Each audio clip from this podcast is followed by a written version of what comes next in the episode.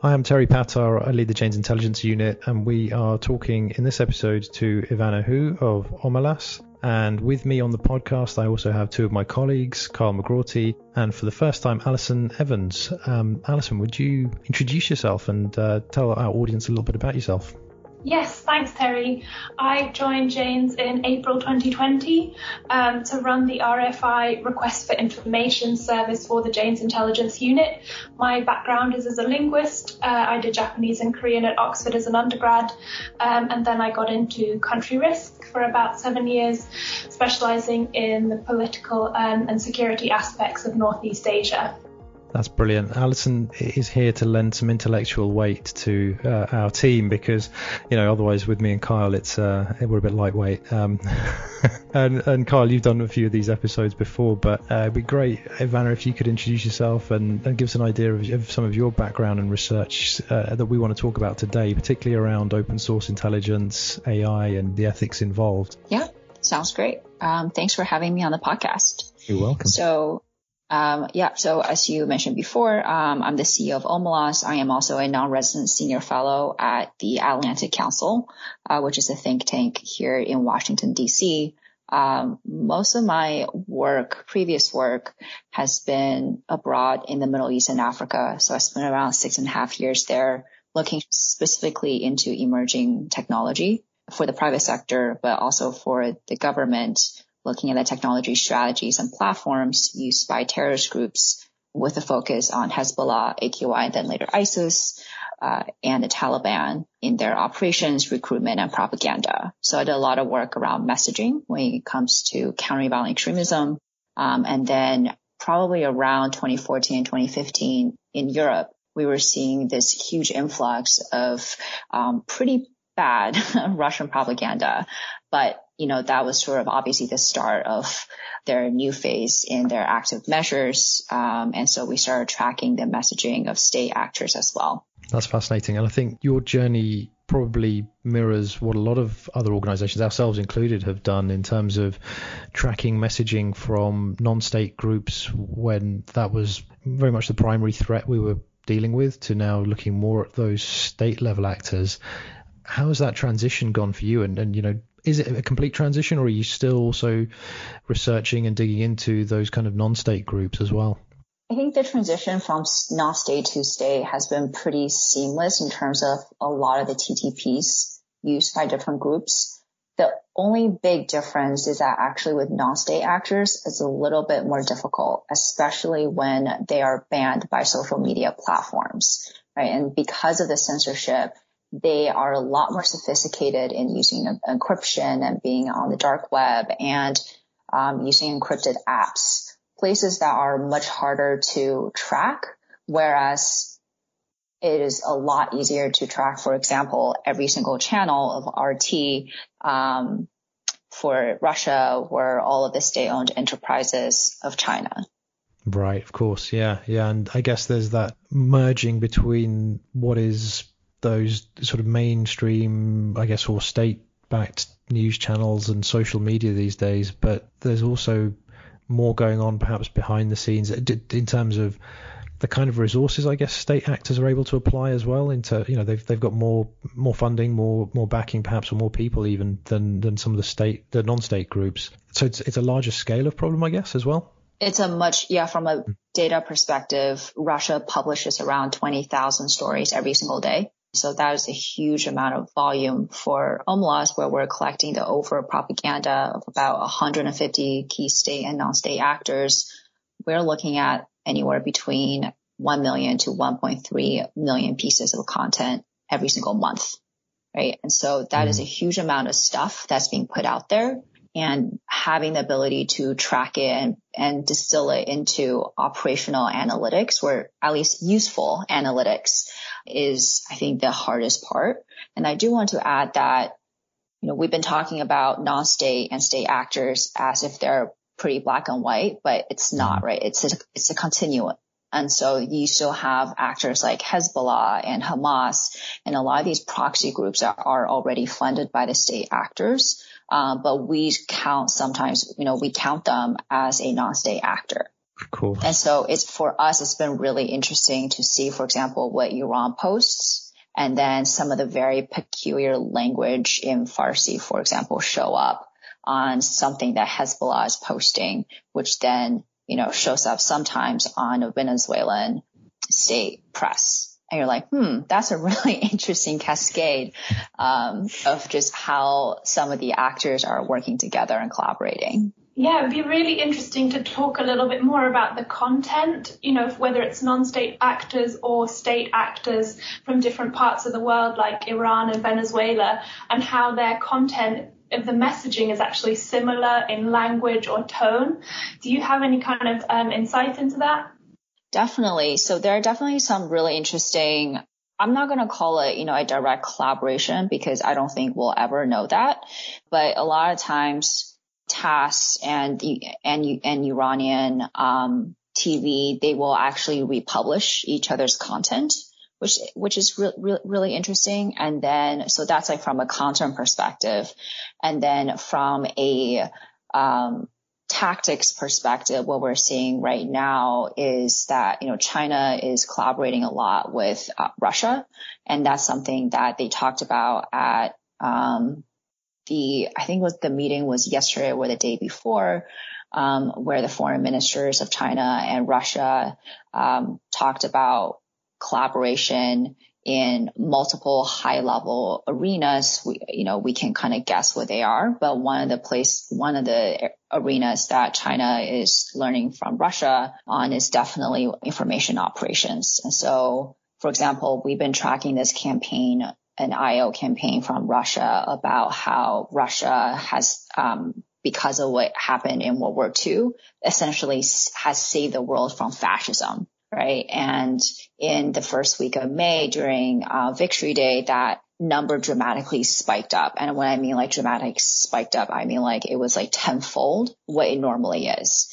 And last week, it was the anniversary of China's liberation from Japan in World War II. And so China did actually exactly the same thing that Russia did in terms of the kind of content it was putting out. And then he ended with, with this note that essentially said, see if we actually work together, um, you know, with the U.S., we can do great things. Talking about, of course, how China and the U.S. were on the same side during World War II and the bifurcation that has um, recently happened between the two countries.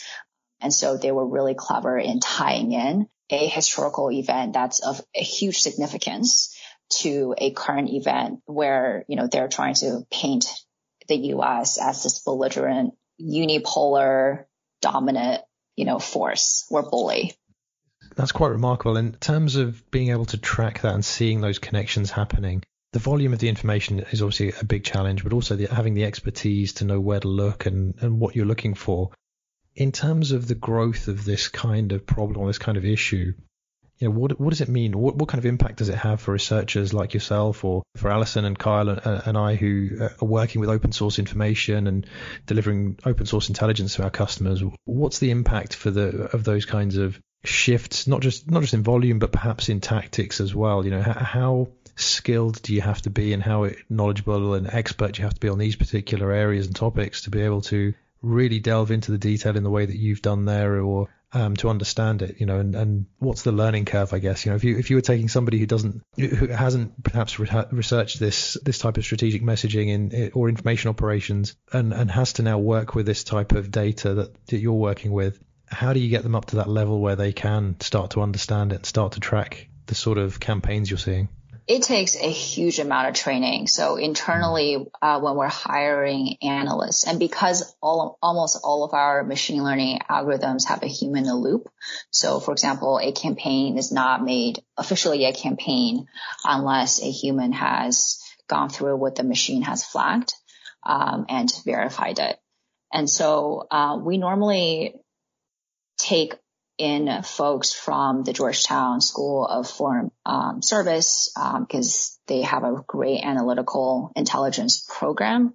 And then on top of that, they're, I mean, we give them almost, you know, a year of training before letting them make some of the bigger decisions around should this campaign be up there or, you know, is this just noise?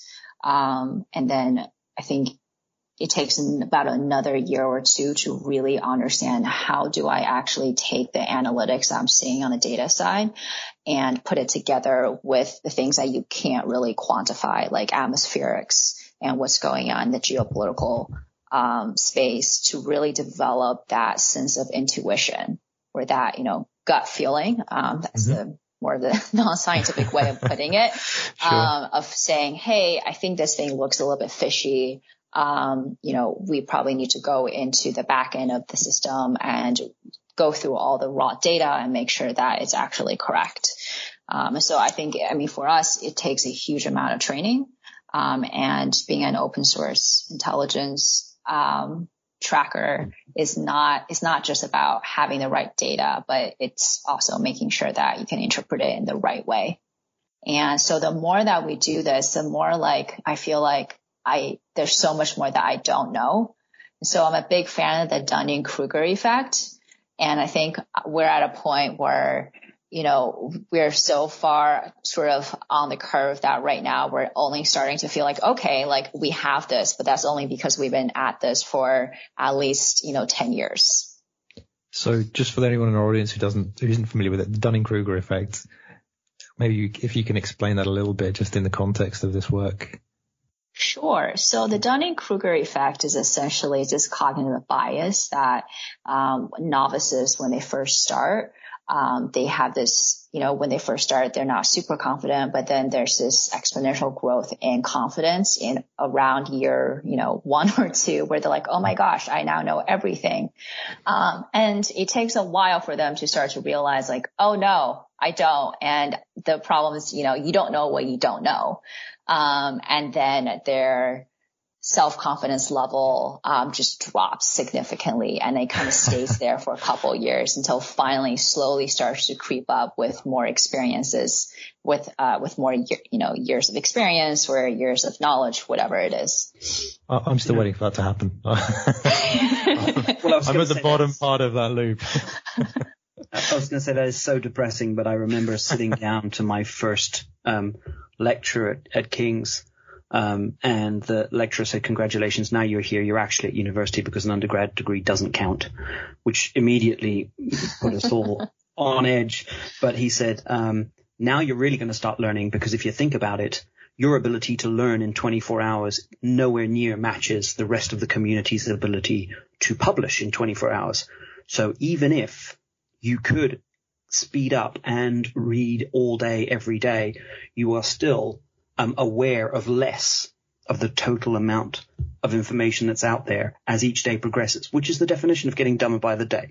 And that's what master students are. Um, yeah, talk about depressing. thanks, thanks, Kyle. but you, um, so on a, on a not so depressing and actually I'm, I'm a huge fan of Lawfare and um, and your colleague Ben Nimmo, he had a great podcast on about some of the recent um, trends that he's seeing, um, and I think it was followed up by a Reuters article a little bit after that that goes duped by Russia. Freelancers are ensnared in disinformation campaigns by the promise of easy money. Um, that's got to throw your algorithms for a bit of a loop. um, I think there, I have not read that. Um, Reuters article, but I think there are probably two different ways that we can interpret that. The first is, um, it's definitely, so disinformation is kind of like those things that sort of feed into itself. And so the more that the media continues to talk about disinformation and foreign election interference, especially with the US election coming up, um, the less blame we put on ourselves and so it's like, yeah, are there bad actors out there that are kind of, you know, putting more gas onto the fire? Like absolutely, but they didn't really start the fire. We did, right? It's the internal um, strife of the of the U.S. and the fact that a lot of groups here just don't get along with each other. Yeah, and so that is one of yeah. I was going to say it's, it's, a crisis of strategic narrative. It's a loss of confidence yes. in strategic narrative. Um, and you're you're right. We didn't start it. What was amazing about um, about the the article and the podcast was references to the um, to these freelance journalists being um, almost expected that they would do some of their first work as they were starting out as journalists for free and then being surprised when they were A, paid, B, paid on time and well, and C, um, very little of their stuff was edited. Or when it was edited, the bias was so, um, so prominent that they were really concerned about what their work was being used for. Um, but that if you started to go back into the um, the websites, and this is where reverse image searching comes in handy and being able to understand, um, you know, this person does not exist and, and fake profile images, that the profile images of the editors and some of the individuals on the website purporting to be a, an independent news website were all fake and computer generated. Yeah, definitely. Um, and I think it, that dovetails with another similar problem, which is it, disinformation has gone so popular as a field, and there's a lot of money in it, right? From both um, the private sector and especially from the government, that all of a sudden overnight seemed like everybody about two years ago just became a disinformation expert. And we saw the a similar phenomenon happening in the counterterrorism space about five or six years ago, um, especially during, during the Obama era, when there was just so much money for it that everybody was, you know, started to do CVE and even people who were, were not qualified, didn't have experience. Um, and then when Trump came into the White House and a huge amount of the budget got cut, you know, it it probably wasn't the right thing to do in terms of cutting a budget for an important field, but it definitely um, it definitely left some of the uh, non-experts um, out, right? And so I think dis- disinformation is about to go through that same kind of phase. Like everybody is an expert, even just a freelancer um, who has never really studied it before and does not really understand the history of active measures and all these things. Um, they're now, I, I mean, I think eventually, you know, the field, the, the hype is going to die down. And with that, um, some of the quote unquote experts uh, will also be weeded out. Don't you think that's particularly dangerous when we're considering questions around ethics in this space? What do you mean? So if um, there's a lot of people who are relatively new, don't necessarily have expertise or have expertise perhaps in the cyber or disinformation or a specific country or aspect of national security, but haven't necessarily considered um, ethics and AI or some of those more philosophical um, or qualitative aspects that might also be inf- um, quite important when we're considering messaging and the influence that has on has on different populations. Absolutely. I mean, ethics in OSINT um, is something that people don't talk about very often because it's a very squishy subject that you can't really put quantifiable met- metrics onto it. There are no like you know KPIs. Um, and so a lot of people don't talk about it, but I think when it comes to, and it, it really wasn't until ethics and AI became a thing that people sort of went backwards and be like, oh, hold on a sec. Like we should also have a, um, we should also have standards for OSINT in general.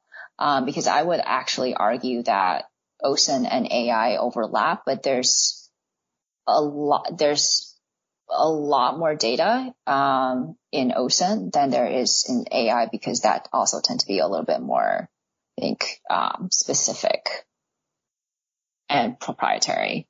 And so, um, I mean, one of the things that we're seeing right now in ethics in OSINT, so there are a couple of buckets I like to think about or have a frame, a framework around.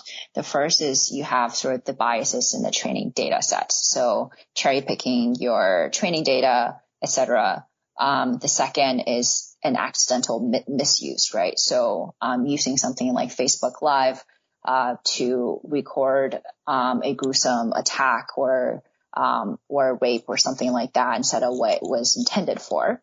And then you also have, and then you sort of have the intentional malign uh, uses of OSINT and any of the algorithms that you can create from that. Um, and a small bucket that's similar to that, but I think should be a little bit different because it's becoming a trend of the future, which is hacking into um, algorithms and, and, hacking into AI um, through data poisoning or through any other methods. And so when it, when it's and then, and then of course you sort of have that privacy concern that overlaps all of that, right? And so, you know, what is the role of the state in governing OSINT?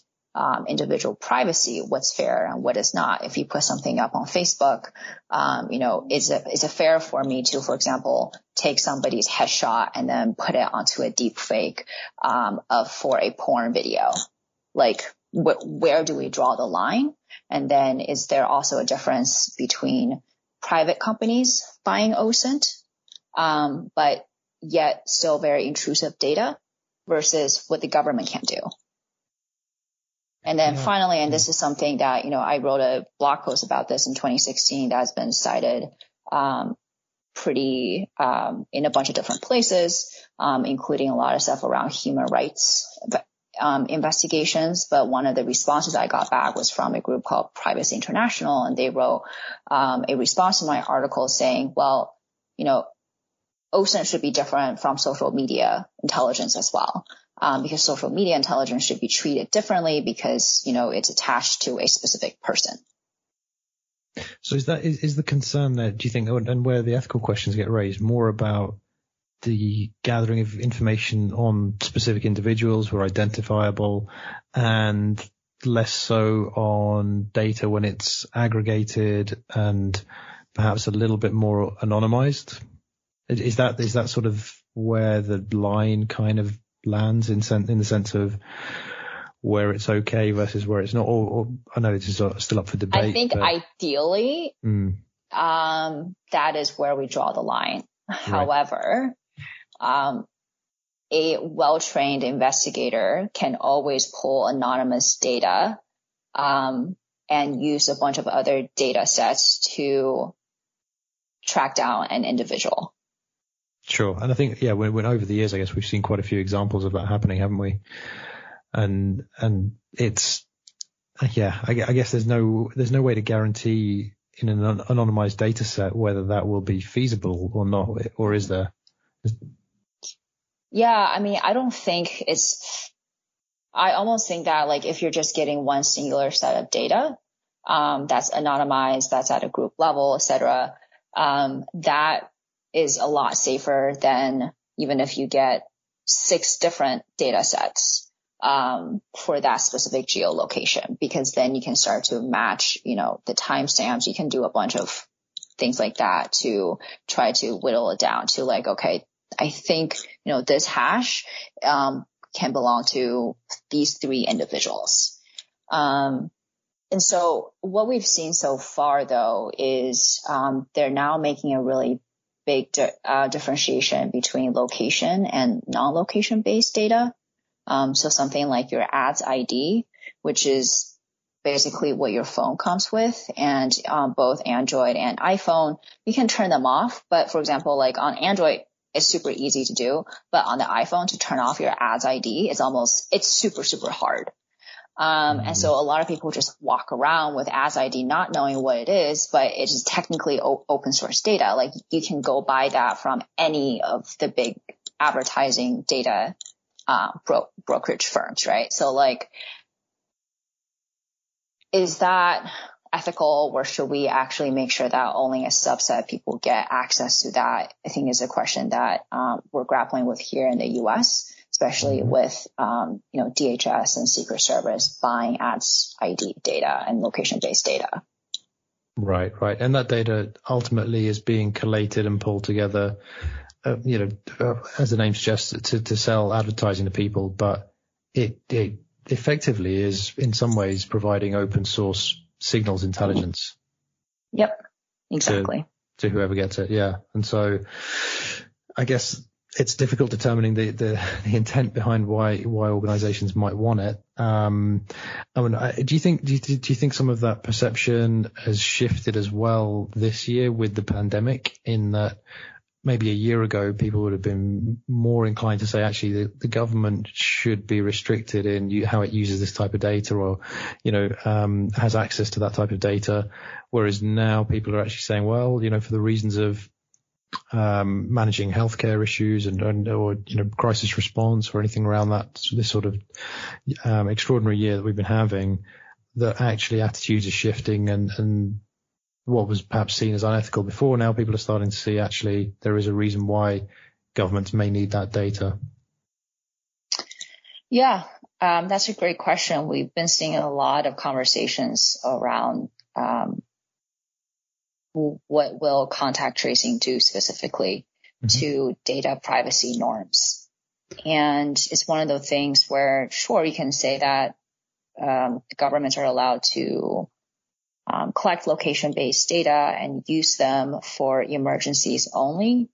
Um, but then the question becomes, okay, like that might work in a free and democratic country, but what happens if there's a coup and an authoritarian dictator takes over? Um, and he essentially, you know, declares that a permanent state of emergency. And we've seen this happen a lot.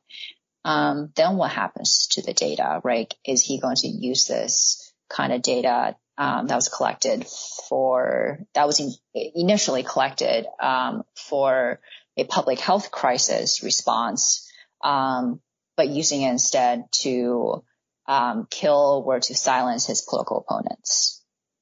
And so it's it's a bit of a slippery slope, uh, which I think is the reason why, at least in the U.S., um, a lot of contact tracing, for example, is voluntary. There are obviously a, a lot of times where that's not. Um, but it at least asks people to opt in.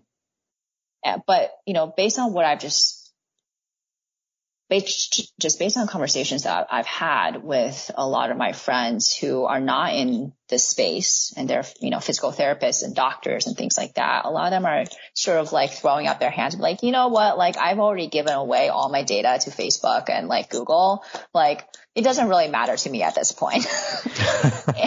right. Right. Yeah. I guess, I guess for an ordinary person who's not thinking in the sense in the terms that we might do when we are coming approaching this type of issue from the perspective of an OSINT researcher, analyst, etc., practitioner, and whatever we call ourselves, um, you know, or somebody who's trying to analyze information operations, etc.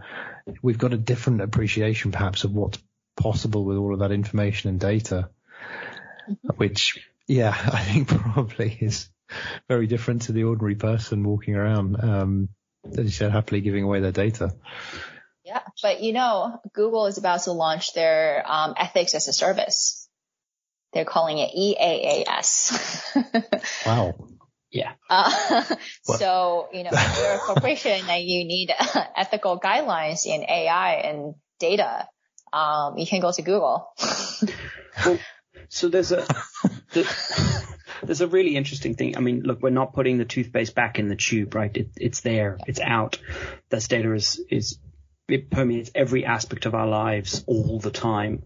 Um, I, like Alison, Ivan, I suspect, like you, am a real fan of Bombshell and the the quote from Bombshell that process is my Valentine. Um, you know, when I was talking to Terry about how we um, how we talk about ethics or standards within our own masterclass training, one of the things that I said right at the beginning was if we look to the legislation that we have got in the UK around RIPA, around um, uh, GDPR and, and others, and we start to apply those processes that we, as far as we understand them, that we know a public body is um, beholden to, such as the MOD or, or any other government organization, then we're a lot further down the line of establishing internal processes where we can hand on heart say we've tried our best to manage those intrusions that come with the collection of social media that are inevitable. And we've done our best to balance those with the requirement to um, report on violent extremists, for example, which is something that Janes does. And I think that's probably part of it. So I don't blame Google for trying to establish a kind of ethics guideline. I think a lot of that has to be delivered sort of internally within these organizations before the rest of um, the public and governments start to react. I think they will end up being the ones that lead it by the fact that nobody else is. Yeah. Yeah, and that's something that, you know, we've been talking a lot about is just the fact that there are a lot of folks out there that want to do ethics um, in AI guidelines and things like that. And so, um, just to be fully transparent, uh, I was one of the experts that um, helped uh, essentially uh, write the ethics in AI guidelines for the Secretary of Defense, which was implemented in February of this year. Um, and so we did work with some folks from Google. We obviously worked with folks at the um, at the DoD and a bunch of other AI and data and privacy experts. Um, but I think my biggest concern is that if the government does not come up with a good set of regulations, and GDPR is a great start, but it's also pretty poor in certain areas, especially for small, medium uh, businesses. Um, I, someone like Google with less than perfect record is going to fill the vacuum and become the leader. Um, and so Microsoft, you know, in this, in sort of the same vein, has called for the government to come up with regulations when it comes to um, the usage of facial recognition which is a huge part of their business. And, and so if the government doesn't really step in in the right way, like the, the private sector is going to do it themselves, which is good, but you also want that leader to lead by example. And I'm not entirely sure that Google is the perfect candidate to be that leader. No, but they're um, effectively the candidate that's there. I mean, we had the same thing with safety in car design and the same thing with safety in, in airlines and all sorts of other things. It's a combination of, of legislation and policy and, and internal business demands.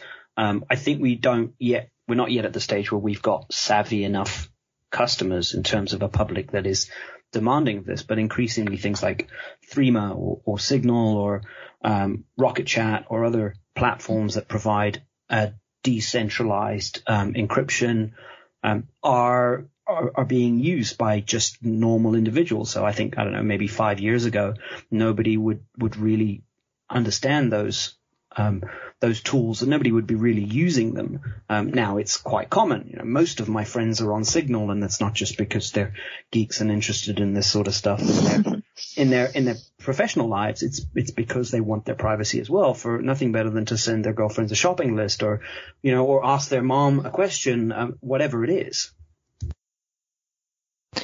yeah. And so one other thing that I do want to actually bring up in this discussion that we're having is the fact that it seems to me that data privacy is something for the elite globally, mm-hmm. meaning that there are plenty of people um, in developing countries um, who are not thinking about this because they simply don't have the capacity to think about it or because they're too poor to provide the alternative, right?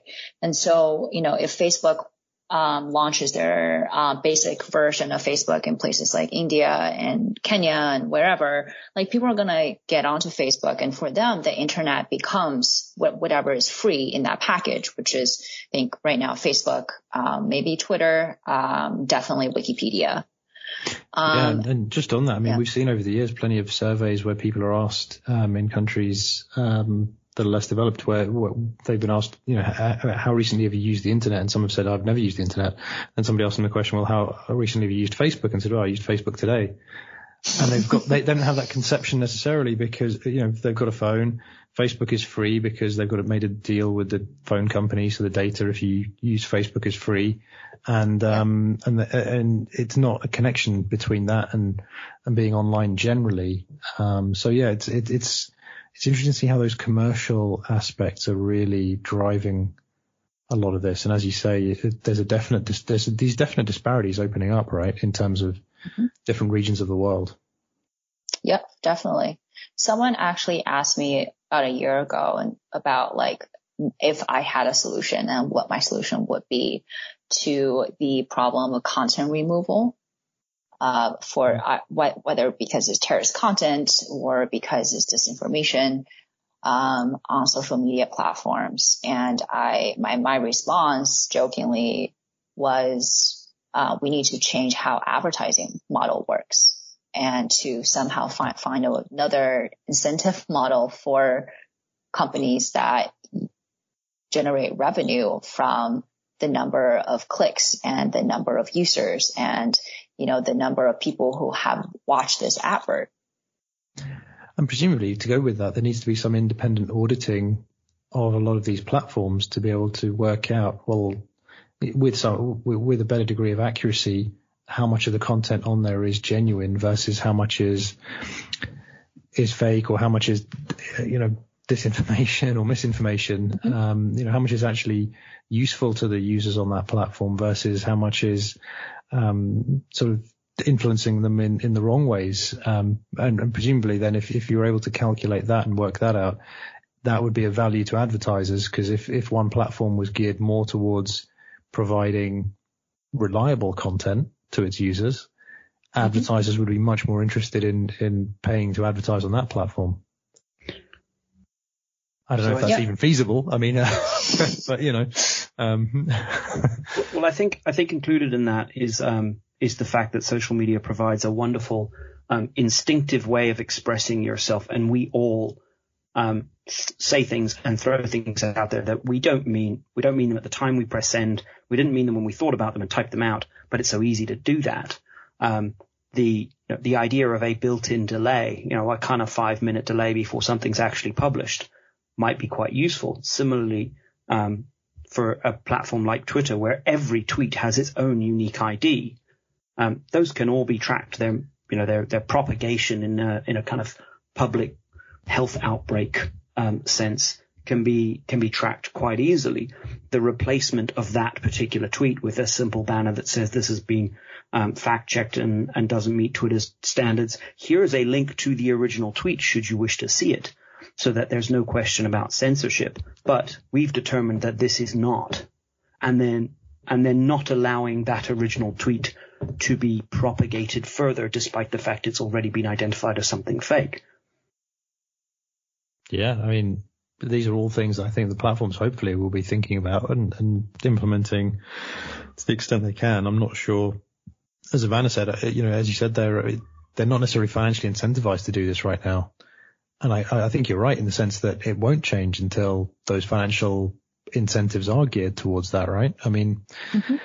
do you think there's any legislation coming along that will eventually uh, kind of try and force them to do that? I don't. Um, there are definitely some versions of legis- le- of legislations that are in the works. I just don't know how effective they will be, and I don't know what the political appetite um, is to actually pass them because social media has become such a big platform for political campaigns and for um, quite on- quite honestly just how a democratic society works, which is that a lot of people are organizing on the platforms both for good and for bad. Um, and so taking that down would be, I mean, trying to regulate it without infringing, especially in the U.S. on our first, uh, on the First Amendment would be really, really hard. Um, but then, you know, it kind of then kind of gets that really thorny question of, okay, well, if Facebook and Twitter, you know, if they're already banned in places like China and um, and a bunch of other countries are also thinking about banning them or at least giving government more authority over the platforms and the platforms feel obligated to say yes just because of the uh, potential market size, then are we going to have two different kinds of Facebook? Are we going to have three different kinds of Facebook depending on where you are? So like a good example of this, and, and actually Google Maps is very smart in doing this, um, is that depending on where your IP um, address is paying from, they will change the way that they denote certain political boundaries on a map. Right? is, is, that and why so, Guatemala keeps walking into Nicaragua, or is it exactly walking into Liechtenstein? I mean, if they're if they're led by a junior officer, he can't read a map anyway. Sorry, that's every junior officer I've ever met insulted, but um, but everybody knows it's the sergeants leading the map, reading the maps, right?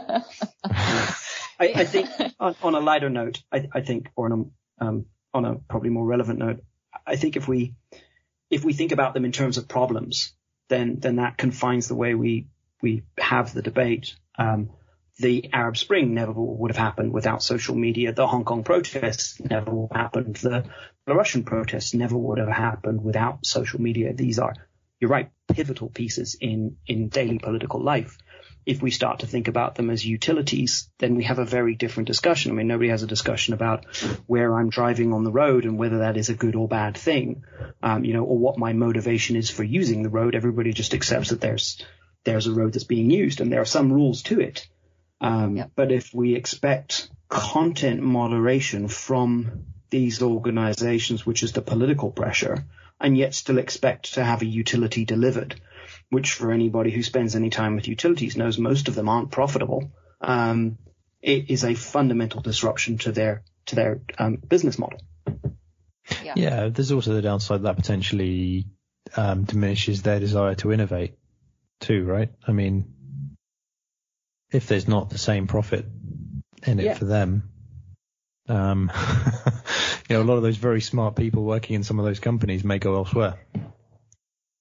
Yep, definitely. Mm. Yes, and it's only I probably. Think, I mean, so Kyle, I completely agree with you. I mean, social media is just technology, right? And technology can be used for good or bad. And so a part of the, my frustration with the content removal discussion and also a little bit with the CVE discussion is, um, we can sweep away the symptoms and we should, or, you know, we should at least like treat them. But at the same time, what we really need to do is to, um, fight the problem at its root. And the root of the problem is that a lot of people are really angry with each other and with the government. And so they will say things on these platforms and some of them will act on them. Um, yeah. and so how can we actually change the structural, uh, problems, uh, societal problems so that they don't think about that in the first place or that they don't, that it doesn't enrage them to, um, carry out acts of violence in that way. And, and that's I, a much harder problem to solve. yeah, and I look, I'm not a fan of the um, I'm I'm not a fan of the great savior that is blockchain. Um, I think it's going to be a long time before that starts to get put, Im, implemented into social media, even news media, as a as a method for trying to check um, the the dispersion or the propagation of of um, of any misinformation. And I think we've got to make a, dis- a distinction between misinformation as a, as a characteristic of just sometimes you're just badly informed. Um, sometimes you're deliberately lying and sometimes you're doing it as a campaign to support a military operation or a government operation that has strategic effect. That is not misinformation. That is disinformation. Two fundamentally different things. Um, I am really curious as to whether you think any form of uh, homomorphic encryption, for example, helps us with the data security problem where you can analyze that data while still encrypted and, and maintain that kind of integrity, that, that trust model, but still get something out for advertisers so that they're able to have that business model while still making sure that they, um, that they adhere to the, the security and the privacy requirements that we would all appreciate. That is a great idea. Um, I unfortunately I don't I don't actually have the technical know-how uh, to answer it, but if there is a way, that would be a really interesting way of getting around the problem. But I, just just yeah. sorry, Karen Evanna. Oh no no no. Oh, Go on. I was just going to say, I'm just picking up on one of the things Carl mentioned there in terms of the obviously the difference in intent as well. So from the the, the research you've done and the, the information campaigns you've monitored, etc how is that challenge developing? I mean, is it becoming harder or easier to work out the intent behind some of the information you're seeing when you when you identify that it's part of a a campaign? You know, is it is it um, is that changing in any way, or is it just as difficult as it was, or as easy as it was perhaps to figure out who's behind it and what their intent might be? Um, I mean, the intent has stayed the same. Um, so that hasn't really changed um, over time. I think it's just really a matter of like paying attention to which intent. And um, so, you know, I think we kind of dropped the ball on a couple of factors and not really tracking um, their intent and just thinking um, and sort of thinking about them through our own uh, bi- bi- biases and perspectives. Um, so in the intent had, I, it's, it's really hard to change someone's intent, right? It's not like mm-hmm. something's going to happen all of a sudden. Um, Iran just decides to be best buddies with Saudi, right? Like that's, that's just never going to happen overnight. Um, but it, it has gotten a little bit harder to track, especially covert IO campaigns because everyone has gotten more sophisticated. Interesting. Yeah. And mm. IO campaigns online in the open, you know, environment is really, really cheap as well. So it was something like Russia spent $3 million a month on interrupting the US election. Um, and that was it. Right. That's like significantly less, uh, than a weapon system. Yeah. And it's amazing because it takes um, it takes a lot on the defense side, mean, a lot more than than three million a month to to get people um, a with the technical expertise to be able to to to counter this, but b with um, with the mindset that this is not a zero sum game. This is not a, a partisan zero sum game, and I don't just mean that um, in a U.S. context. I mean everywhere else. I mean what's good for my security online is good for everybody else's. Um, it took quite a while, I think, for the UK when CERT UK was um, established and before it turned into NCSC to get companies to realize that if they cooperate with each other on their own cybersecurity issues and help each other out, that's reciprocal and that builds really strong analyst level interactions. Um, and NCSC was was pretty good at that because that was the, the kind of explicit remit, but it was also the explicit mindset of a lot of people who were there.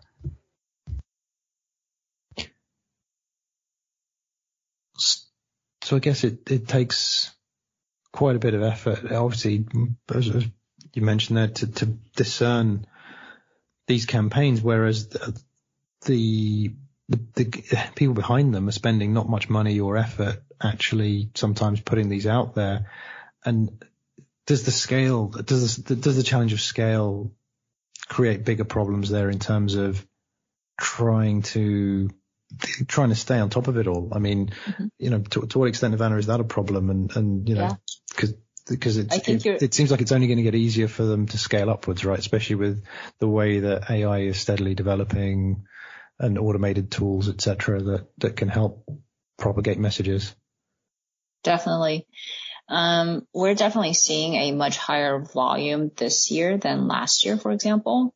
And, you know, that the volume is only going to go up. But I would have to say that, um, a lot of it is noise because, and this is where the metrics of effectiveness re- really comes in and something that a lot of governments are not very good at, which is, okay, Russia or whoever has put out these campaigns, great. But it doesn't mean that the audience is going to take to it right? Mm-hmm. So how can we actually measure which campaigns are the most effective? And those are the ones that we're either going to respond to, or those are the ones we're going to identify as like really weak area where there's a narrative vacuum. So we need to fill it ahead of time. Um, and so it's really trying to figure out all these campaigns, um, and then looking at, okay, these are the ones that, um, has the high, have the highest audience re- resonance. And so we're only going to be focused on these because what Russia and a lot of folks have done is that because it's so cheap, they're basically just throwing spaghetti against the wall and seeing what mm-hmm. sticks. And so the success rate, right, is might only be like two, two or three percent. And so it's really about understanding, and this kind of goes back to um, the previous question about like how advanced or how technical do you have to be to be a really good OSINT practitioner? And, and that is the difference between I think someone who is decent, who can identify the campaigns and know what's going on, to these are the ones that are the most effective and being able to prioritize what's out there and leaving everything else as noise. It, I, I, couldn't agree more. I think you've got, um, I mean, if you go back to something like the um, Mitrokhin archives um, at, at, Cambridge University, um, you know, those, those K, KGB papers are full of examples of um, disinformation campaigns, of how they fit into a broader strategic narrative for the Soviet Union. Those haven't gone away. They've just gone from an analog model to a digital model. Um, and it's, it's really quite fascinating to see that, you know, as somebody who's looking at it from the other side, it's, it's probably quite fascinating for people to see that had they lived in the former Soviet Union, now Russia, um, and, and get access to those archives. But there's a great, um, a, a, great Winston Churchill quote um, talking about um, being brighter and stronger in the hearts and the minds of men and women in many lands. We don't even get the quote right. Everybody refers to it as hearts and minds, like it's a hearts and minds campaign. But my point is that these disinformation campaigns are a very highly structured subset of government and military activity. They fit into a much larger campaign. They fit into a strategic narrative and a set of strategic objectives for one government as it looks at its place in the world in relation to other governments. Trying to understand that, I think, is really helpful when trying to identify these campaigns because a difference between campaigns for, know, um, interference in elections or campaigns that are trying to shape a narrative on an international scale. That I think is really important for successful as an analysts to understand. surely one of the benefits of all of that information as well that yes, as we have more information about which campaigns are likely to be most effective, we also have then more information about psychology and cognitive biases that might help us counter or target those. Yep we're definitely seeing a lot of that. And, you know, this, this also goes back to a previous point about the Reuters article on freelancers, right? Which is that, um, I think a lot of times we go into things more cynical than we used to, um, in thinking that there is intentional interference and intentional, um, disinformation when sometimes, you know, there might only be one or two pieces, but really there's, um, it's just that's sort of the way that things have rolled out without any interference. Yeah, and I think the interpretation of it, um, of of one of those campaigns, is very much coloured by how we think about our own um, information operations, and it, you know we got to be quite honest and clear that all governments do it, um, and it's all in service of their own strategic narrative and their own objectives. Um, and there's nothing wrong with that. That's that, that's international politics. But we do it in a very specific way. And if you look at military doctrine, and, and this gets quite geeky, um, I'm, I'm not doctrine man. Um, but if, if you start to look at that, the way we structure it as a, a Western world, you know, within NATO, within the US the UK, um, that really starts to color A, how we see these activities and B, how we think about responding to them. And so it might be that we're asking the wrong parts of government to start responding to this. You know, you're, Evanna, your, your comment about maybe we need to change the advertising model. Maybe this isn't a foreign office, Ministry of Defense problem. Maybe this is a trade and industry. Maybe this is an Ofcom problem instead. And actually they're not equipped to deal with it because they don't think about it in that way either. Yep, definitely. I think it's much more of a private public partnership that um, needs to happen to solve this problem together. And as you said before, um, a lot of without the advertising model, um, a lot of the platforms that we currently, so let's just call them a community organizing platform, whether that's Facebook or Telegram or whatever it is, um, you know, it should be a public good. And so the government does, should have a stake in it. Um, but at the same time, it's the private sector that sort of holds the keys to a lot of what could happen, and um, especially when it comes to the implementation aspect of it. So a, a, congressional line item for purchasing shares in Facebook. I mean, sorry, that's a little provocative. uh, you know, wow. Mm. Or Facebook can just offer an ICO. yeah, there's that. Uh, is there an, is there a nervousness though from governments to to to act in this space because of the ethical issue? You know that they almost um, don't want to be seen to be um, partnering too closely with, the, these companies where the the objective is so commercial and so and gathering up so much data and, and there's always that nervousness I think for governments around mass collection of data and mass surveillance. Um, you know, well, I guess some countries are, some countries are more uh, reluctant to do it than others, but um, but with with these tools being international as well, that you know, you're not necessarily just going to be able to you know, if you're the UK government or the US government or, or the French government um, or the EU, perhaps you're not just going to be able to say to Facebook, "Okay, we just want you to you to um, tidy up or you know um, come up with a better way of managing the data of our citizens which i know gdpr legislation has been an effort to do that on the part of the eu but it's difficult for these platforms to disaggregate data based on you know what's what what's the activity around a particular country or uh, you know citizens of that country because so much of what they're that they're um, promoting and, and managing is uh, is borderless, I guess. It's you know so government intervention, I guess, in that sense is is further complicated and it's it's just harder to to do and and the, the ultimately we are going to be reliant on the companies themselves in many ways to police themselves. Um, I mean, I, I, almost struggle to say it with a straight face, but um, or, to, or to come up with some way of, of managing the, this whole issue. I think there's also the fact that the go- um, government does not want to interfere or seem like they're interfering in capitalism.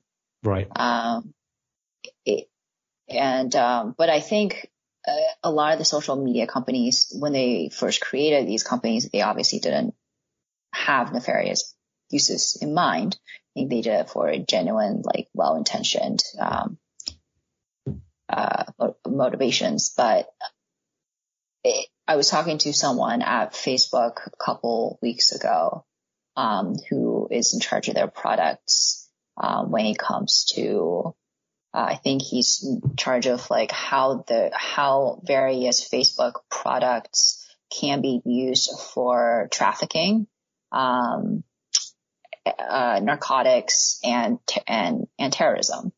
And one of the things he actually brought up, which I was really glad to hear, is the fact that a lot of the product teams now they have a new red teaming component, and their job is to take products that they want to create and, and then say, hey, okay, if I'm the bad guy, um, how can I misuse this? And so they're starting to think about that in their initial product design um, before they even build it.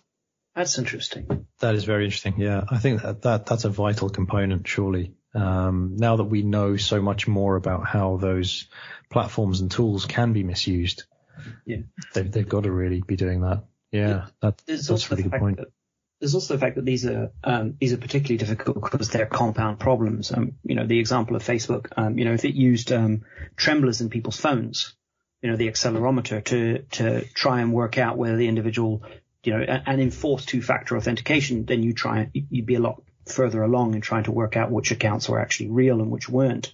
Um, that would also tie it to um, telecoms companies and the infrastructure that allows that movement because now you've got, and I, I know that this will expand exponentially the amount of data that is flying around that is geolocatable and, and probably have problems of its own. But in terms of trying to understand which accounts are fake and which are not, um, in trying to understand um, how to make certain accounts accountable accountable for their activity when it is um, extremism, when when it is um, full of racism, when it is inciting violence. That's a really interesting, if if complex technical um, route to go down. But there's also on the other side of it, you know, the the use of the Commerce Clause as a as a mechanism for enforcing civil rights in the United States is inspired um, it is a spectacular interpretation of that, and whether you think it's right or wrong that that was how it should have been interpreted, um, nevertheless, that's the way it's been interpreted. Um, so some creative understanding of how commercial legislation um, or federal legislation applies to these organizations would be interesting test cases to see. You know, is is is Twitter, Facebook, other platforms, you know, are, are they um, are they are they do they fall under the jurisdiction of the Commerce Clause, for example? Um, and is that one way to restrain their activity or to try and um, deal with this problem? I would love to know the answer to that. you should have a lawyer mm. on yeah, your podcast. not being a lawyer, I, I dare not go there. It's just a really, I think, a really interesting idea that that you know that that might be the way. In fact, I heard an NPR politics um, podcast recently talking about the Commerce Clause and civil rights, and that was the first time I realized that that's that's how it had come about. But it just struck me as a really interesting idea for how to look at novel ways of um, of, of using the existing legislation to to make a difference because that seems a lot more promising than trying to pass any new legislation. Oh, this millennia maybe. And I think that's indicative in a way, Kyle, of a lot of what we've discussed in this, uh, you know, last hour or so in terms of the challenges that we face in looking at, you know, the open source information space, what's happening in terms of the, the scaling up of information and, and propagation of uh, messaging and, and disinformation, uh, some of the ethical issues around trying to grapple with that. Um, and Evanna, it'd be great to get your thoughts on, you know, all out of all of these challenges, out of all of the things that you're facing in terms of trying to understand and track um, strategic messaging, etc you know, what, is there is there something that keeps you awake at night or, or, gets you thinking about, you know, actually there's some developments coming along that we're actually really that you're worried about that we all should be worried about and the public at large ought to be worried about? Um, this is a very pessimistic view. Oh things. no! I was hoping you'd say, "Oh no, no, I'm not worried about anything. It's all going to go great." yeah, it's all unicorns and puppies.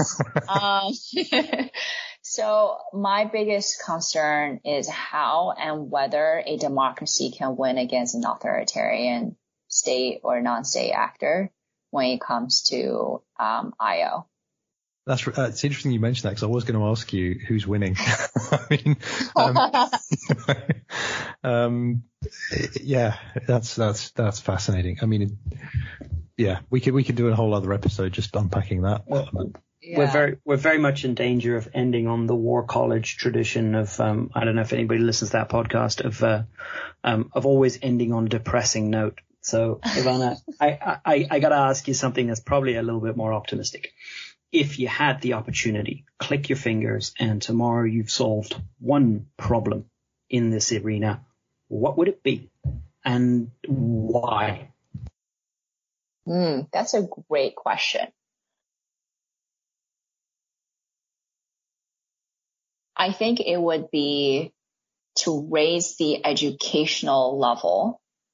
And I'm going to put a pause there and split that into two sub parts. So when I talk about educational level, I'm talking about critical thinking and also um, civics um, of ordinary, just of the population, but also um, of the people who are currently in position of influence or power to change things. Because I still think that the biggest problem right now around OSINT and when we're talking about ethics in OSINT or AI or big data is that fundamentally a lot of people who can do something about it, they just don't understand enough they sort of understand the vague realm. But if you're actually going to write regulations and come up with solutions, you have to get a little bit more in the weeds. And I'm not saying that everyone should like go and learn how to code and like understand regex and all these things. Like I'm not saying that at all, but they at least need to understand enough to, um, to be able to predict, um, and to under, to be able to sort of understand like the societal impact. of all of these new things that are coming through. And we're just not there yet. Terry, it sounds like we need an ethics of OSINT masterclass as the next one that we start tackling. Um, yeah, we'll I, Evanna to help with that too. Evanna, I couldn't agree with you more. I think um, I think civics and philosophy are the um, the inoculation against tyranny, but that's a very um, high-minded um, statement. Actually, it it just takes a generation of teaching individuals how this new world works. And when you think how fast it changes, by the time we've taught one generation, we're going to have to reteach the next one. Well, isn't isn't the, the challenge also that that Evanna's hinted at here uh, that it's it's about getting our lawmakers as well to understand, you know, how do these things work and what the impact can be and and how to how to understand them and how to um, understand the content, not just how they how this the platforms work, but um, you know, I mean, uh, it, it would be great if they could start by understanding the difference between some of these platforms as well, and you know, and, and methods that are being used. But that's probably also um, beyond beyond easy reach right now, I would say. And and yeah, the education stuff. It's amazing actually how many times when we're talking about disinformation and we're talking about open source intelligence, it comes back to the education piece and the understanding and awareness and particularly critical thinking skills. Um, yeah, it's it's it's there's a definite definitely a huge gap there, and I think that's something that's going to take time uh, to work on, but we we will do our best. Um, certainly, I know that for sure. Um, you know, Evanna, with with the there was one thing I, I wanted to. I know Perez, we've, we've been sort of talking for a while, and and um, uh, we're, we're, almost coming to the end of the, the, the podcast, but I wanted to just come back to something you mentioned earlier in uh, in the discussion where you mentioned always keeping a human in the loop in terms of the work that you're doing with, at, at Omelas and, and how that functions. It would be great just to get your thoughts a little more on the importance of that, particularly as we're moving into that era where AI is going to start improving and we are going to start seeing um, more of the impacts of the the types of algorithms that you know people might be using to either to propagate information or to gather and research and monitor information. So how does that work for, for you guys, and what do you, what might be your your sort of thoughts around that as well? Yeah, um, it wasn't a hard decision for us to make actually to have um, our analytics um, uh, can't even talk right now. Um, for most of our analytics to um, to have a human in the loop, and um, and so that was because of a couple of reasons. One is that we realized that we didn't want to actually have a black box algorithm, um, just in case that we had to go back and double check things. Two is that the geopolitical context um, just moves way too quickly, and um, and so we we just internally for our own like precision rate and recall rate, like all of these other metrics that we use to measure how good our algorithms are. Um, we just wanted to make sure that we could actually go back and see what the machine is doing. Um, and then third is a lot of our clients that we talk to, they just would prefer to have a human in the loop just in case that something does go wrong. Yeah, that makes sense. And I guess that's part of any process that, that's going to involve algorithms these days. You've got to have that sort of person there who knows what they're, they're looking for and, and can spot things that the, maybe the algorithm uh, doesn't doesn't quite cater for.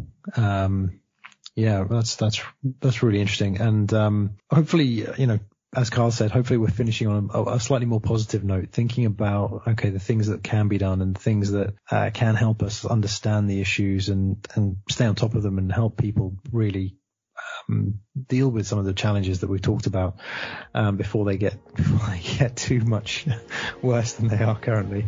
Um, but yeah, it's been great, Ivan, having you on the on the podcast and having you talk to us about some of your research and, and your expertise and getting your ideas and thoughts on some of these issues, which are huge issues, really. But um, great to talk to you about those. Thanks so much for coming on. Yeah, thank you for having me.